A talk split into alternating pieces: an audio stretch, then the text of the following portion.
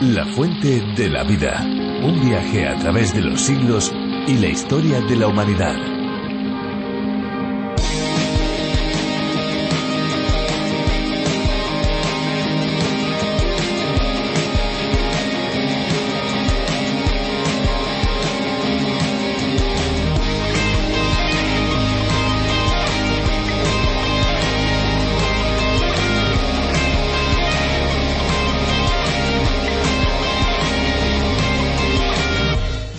Los fenómenos que se producen en nuestro cuerpo si bebemos agua de coco es la mejora de la eliminación de líquidos. La razón es que facilita la acción de los riñones. Como sabemos, dichos órganos se encargan de expulsar los líquidos y los desechos a través de la orina. Este proceso se complica cuando nuestra alimentación contiene exceso de grasa o de gluten, sobre todo porque funcionan de manera muy similar a un pegamento. En este sentido, el agua de coco obstaculiza la acción de los elementos nocivos para convertirse de este modo en un diurético natural.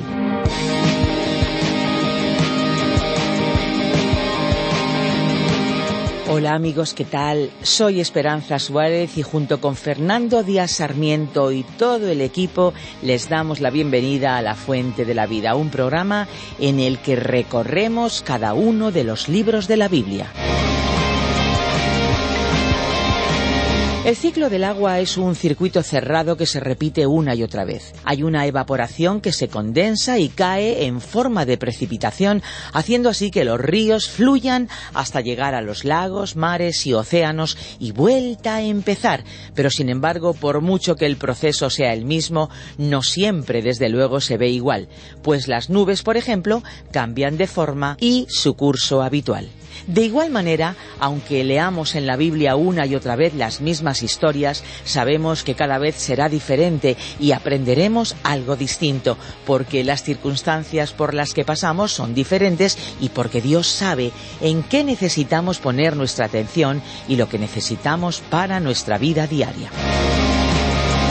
Por otro lado, para entender lo que estos libros tienen para decirnos, debemos estar dispuestos a escuchar, no solamente con nuestros oídos, sino también con la mente y con el corazón. Eso es algo fundamental en la fuente de la vida. Si se ha perdido alguno de los programas anteriores o quiere escuchar este desde el minuto uno, les recordamos que pueden escucharlo a través de la web lafuentedelavida.com o a través de nuestras aplicaciones RTM360 o la fuente de la vida, también denominada a través de la Biblia. Antes de seguir con el programa de hoy, vamos a escuchar un tema musical.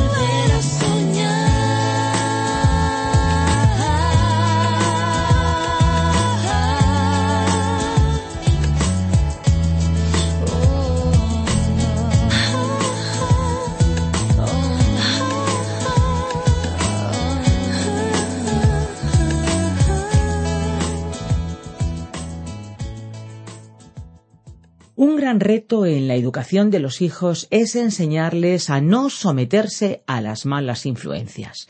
En clase, los niños, los adolescentes, los jóvenes se ven expuestos a las prácticas y costumbres equivocadas y negativas que muchos de sus compañeros traen de su entorno.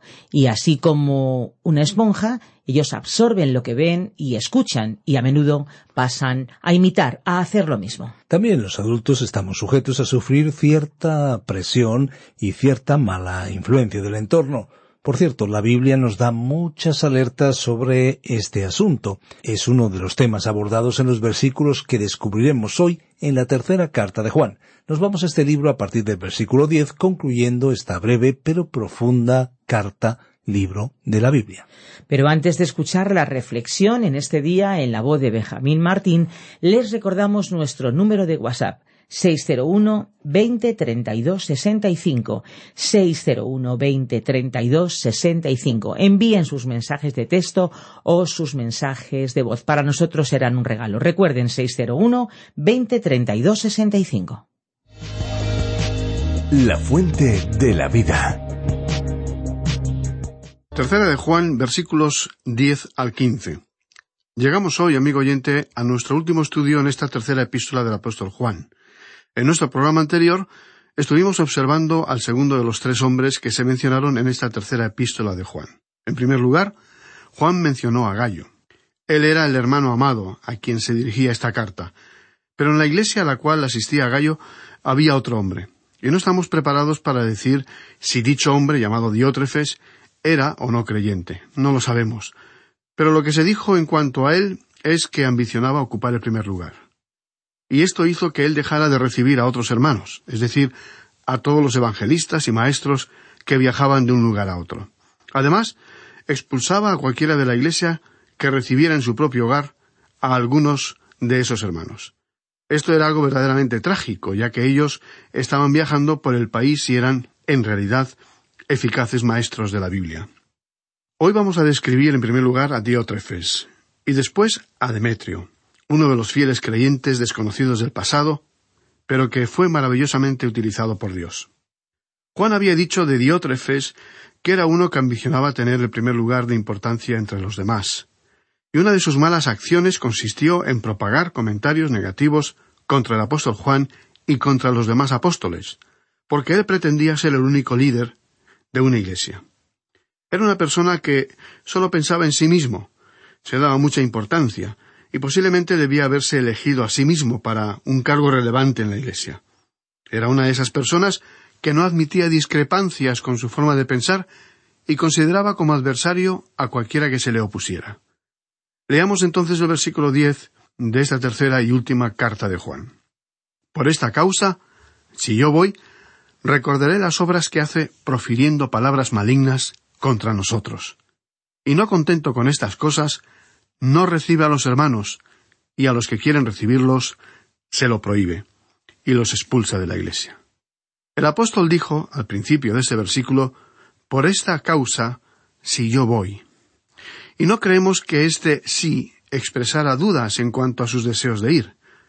Vamos a ver, al final de la epístola, que Juan estaba pensando en ir a ese lugar. Pero nosotros nunca sabemos lo que puede suceder en un día determinado. Así que fue como si Juan hubiera dicho si yo voy, en el sentido de que si sucediera algo, si se presentara alguna dificultad, entonces él no podría ir. Pero él tenía toda la intención de hacer el viaje. No había ninguna duda en su mente en cuanto a sus deseos de hacerlo. Entonces la primera frase completa quedaría de la siguiente manera. Por esta causa, si yo voy, recordaré las obras que hace profiriendo palabras malignas contra nosotros. En el cristianismo, la palabra importante es la verdad. La verdad se manifiesta a sí misma en el amor. Es algo tan sencillo y al mismo tiempo tan importante como esto. Diótrefes ambicionaba ocupar el primer lugar, y esa es una de las características de la naturaleza física o carnal, ya que el fruto del espíritu es humildad. Pero Diótrefes era un déspota, un dictador. Ahora, hay que aclarar que la humildad o mansedumbre no indica necesariamente debilidad o cobardía. Lamentablemente no había en esa iglesia personas que hablaran en contra de Diótrefes. Por ejemplo, a Moisés se le consideraba un hombre humilde, pero cuando él se ponía en pie y hablaba al pueblo de Israel, no parecía ser un hombre muy manso y humilde en el sentido en que nosotros nos imaginamos la humildad. Él hablaba clara y directamente con la autoridad que Dios le había dado. El Señor Jesús era manso y humilde, pero en una ocasión, relatada en los Evangelios, expulsó a los vendedores del templo. En fin, consideramos que se debe hablar claro sobre este tema, teniendo en cuenta especialmente el ejemplo dado por el Señor Jesús, los apóstoles y escritores del Nuevo Testamento y los profetas y escritores del Antiguo Testamento. Por todo ello, Juan advirtió en cuanto a este tema cuando dijo, si yo voy, recordaré las obras que hace. Este personaje, Diótrefes, en ninguna manera exhibió en su vida aquello que era precisamente la marca o señal de un cristiano. Podemos decir que él, aparentemente, no conoció la verdad. Juan continuó escribiendo en este versículo diez lo siguiente profiriendo palabras malignas contra nosotros. Este hombre estaba tratando de destruir completamente la efectividad de los apóstoles, y especialmente la de Juan.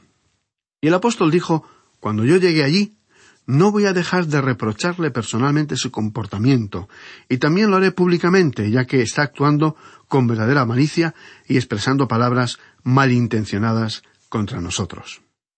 El doctor Maggi contó la siguiente experiencia de sus años en el ministerio pastoral de una congregación. Dijo el profesor lo siguiente. Hace tiempo me llamó un hombre que había sido miembro de mi iglesia y me dijo que yo debía perdonarle por lo que él había hecho en cuanto a mí. Él había propagado el rumor de que había dejado a una iglesia en deuda, algo que nunca ocurrió en esa ni en ninguna iglesia en la cual yo hubiera desempeñado la función de pastor. La realidad fue que cuando salí de esa iglesia para desempeñar la misma función en otra, la dejé con un abundante fondo de reserva. Por lo tanto, él envió un informe falso.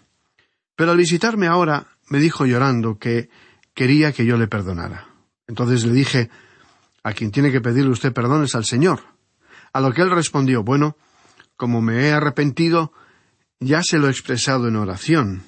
Entonces finalmente el profesor le dijo que una correcta actitud por parte suya sería hacer llegar un informe verdadero a todos aquellos que habían recibido un informe falso. Es que aquel hombre se parecía a nuestro personaje de la tercera epístola de Juan, es decir, a Diótrefes. Aquel le encantaba presidir reuniones y que se hicieran las cosas a su manera. Pero después de esa entrevista con el profesor, éste recibió una buena noticia. Aquel hombre pareció experimentar un cambio porque se encontraba en otra iglesia, en la cual estaba llevando a cabo un buen trabajo, y al recordar los incidentes, el profesor Maggi pensó que quizás, en su momento, debió haber sido más severo con él, así como el apóstol Juan había actuado con Diótrefes. Porque Juan dio a entender que él iba a tomar la iniciativa, tratando el asunto personalmente con él. Finalmente el versículo diez dice Y no contento con estas cosas, no recibe a los hermanos, y a los que quieren recibirlos se lo prohíbe y los expulsa de la iglesia. Veamos cuán lejos llegó aquel personaje. Estaba expulsando de la iglesia a todos los que agasajaran a quienes el apóstol Juan había recomendado. Qué situación tensa y desastrosa había llegado a producirse. La presencia de una persona como esta en una congregación basta para irla destruyendo.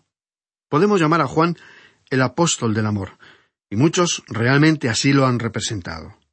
Pero el Señor Jesucristo le llamó el Hijo del Trueno, y estamos seguros de que cuando Juan llegó a aquella congregación, figurativamente hablando, se desató una verdadera tormenta, porque el apóstol iba a tratar directamente con este hombre llamado Diótrefes.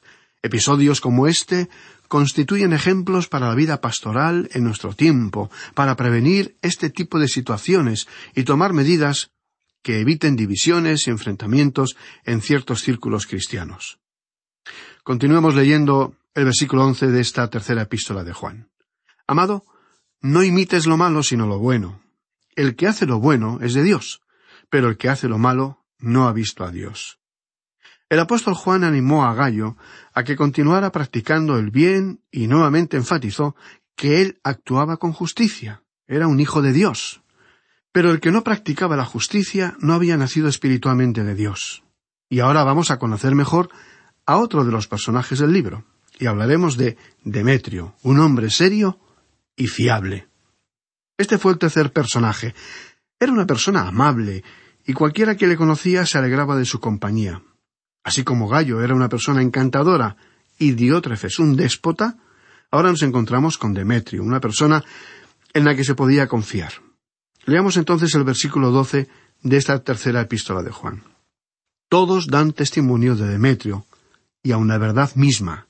Y también nosotros damos testimonio, y vosotros sabéis que nuestro testimonio es verdadero.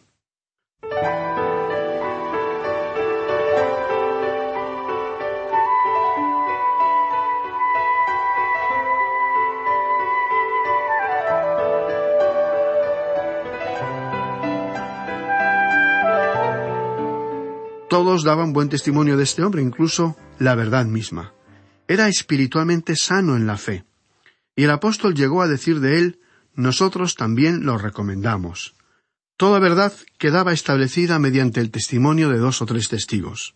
Y todos hablaban bien de Demetrio. La verdad misma daba testimonio de él, y Juan dijo que él también daba testimonio, y lo enfatizó diciendo, y vosotros sabéis que nuestro testimonio es verdadero. Por supuesto que la Iglesia sabía que el testimonio de Juan era veraz.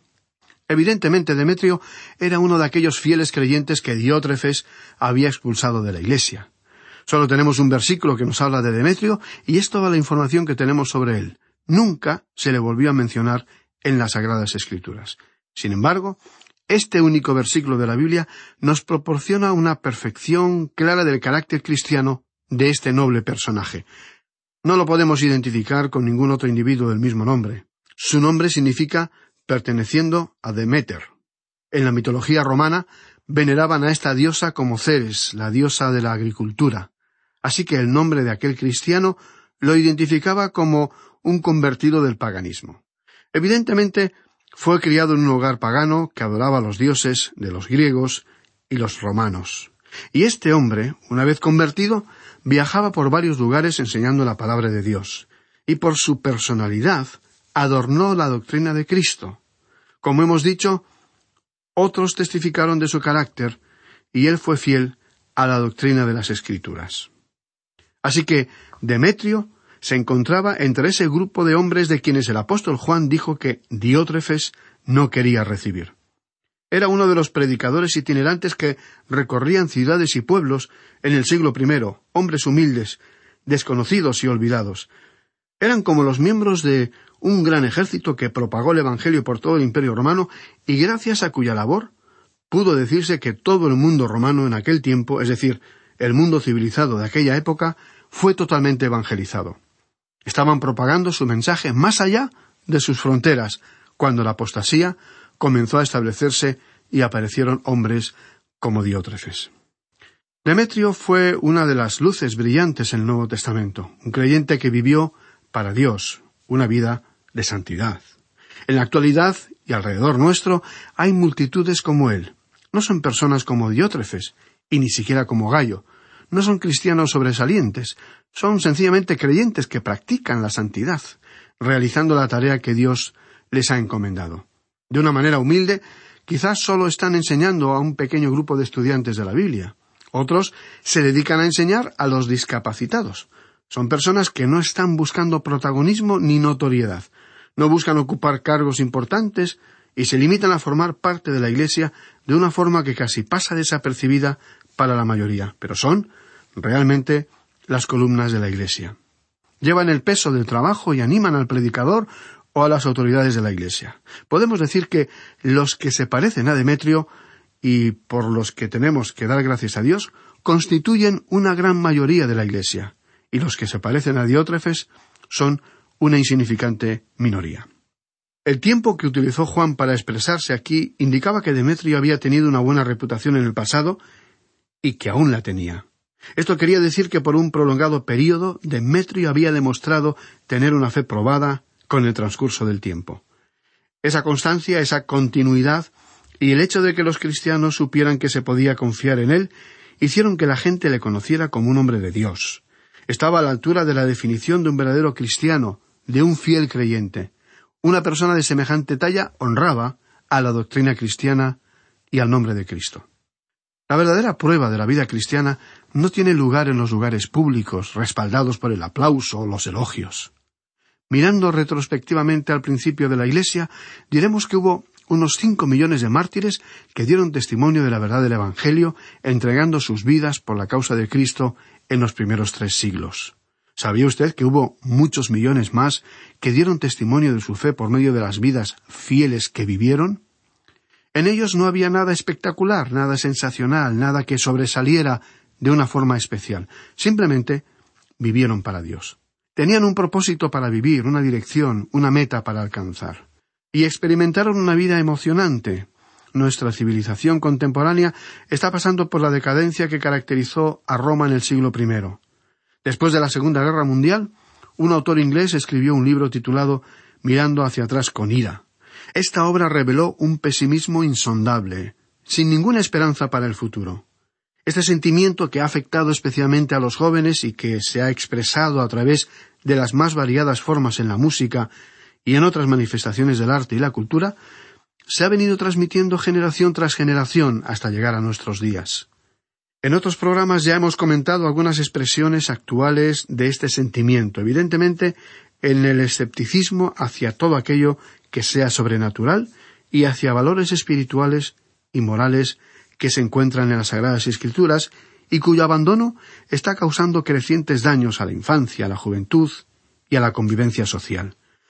Así que miramos a aquellos cristianos de la Iglesia primitiva con cierta nostalgia, aquellos dignísimos nombres de hombres y mujeres, humanamente hablando, se han perdido en el anonimato. No los descubriremos en las páginas de ningún registro histórico, pero algún día los encontraremos escritos en el libro de la vida por la mano del Cordero de Dios, el Hijo de Dios. Vivieron para Dios, desconocidos para el mundo, y de esa misma forma murieron. Continuamos ahora leyendo el versículo trece de esta tercera epístola de Juan. Yo tenía muchas cosas que escribirte, pero no quiero escribírtelas con tinta y pluma.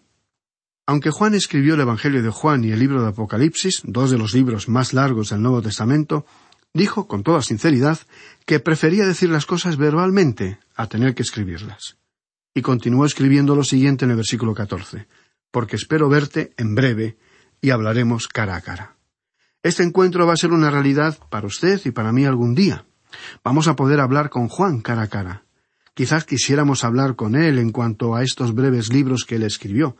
Seguramente tendríamos muchas preguntas que hacerle, pero este versículo se refiere concretamente al hecho de que él vendría a hablar personalmente con aquellos hombres del siglo I.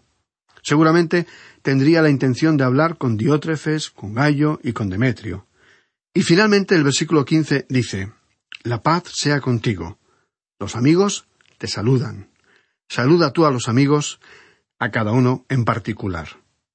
Esta fue una hermosa forma de terminar la epístola. Frente a nosotros han pasado ante nosotros los nombres de Gallo, Diótrefes y Demetrio.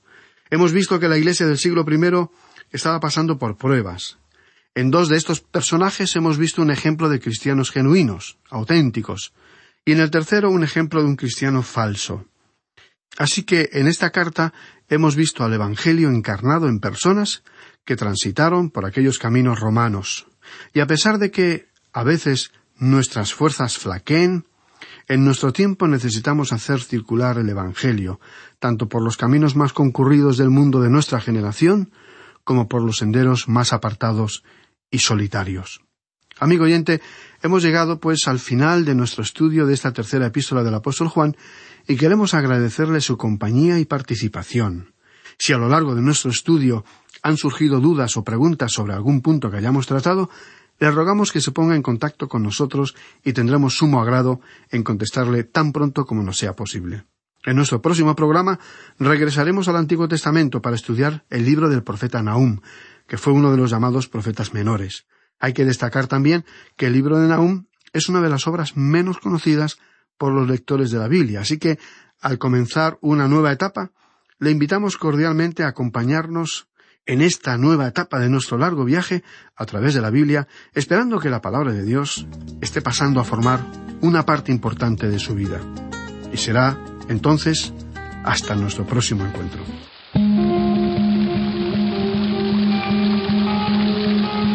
Muchas gracias amigos a todos los que hoy nos han acompañado. Gracias por escucharnos. Esperamos volver a encontrarnos en la próxima emisión.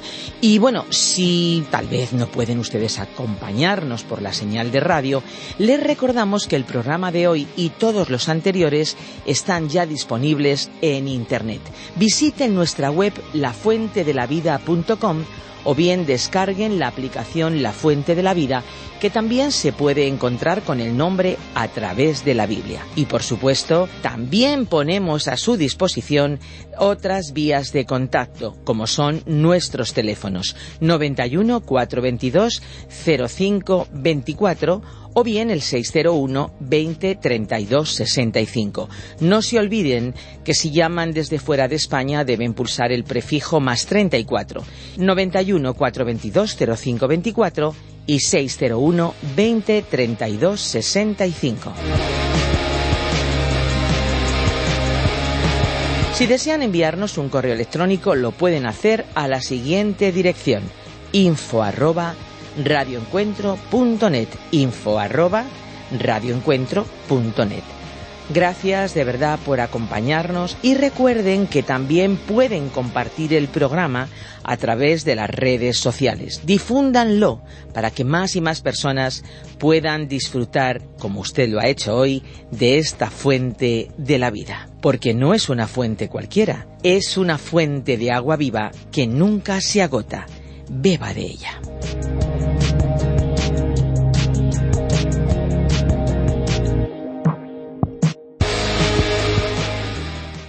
Este ha sido un programa de Radio Transmundial producido por Radio Encuentro, Radio Cadena de Vida.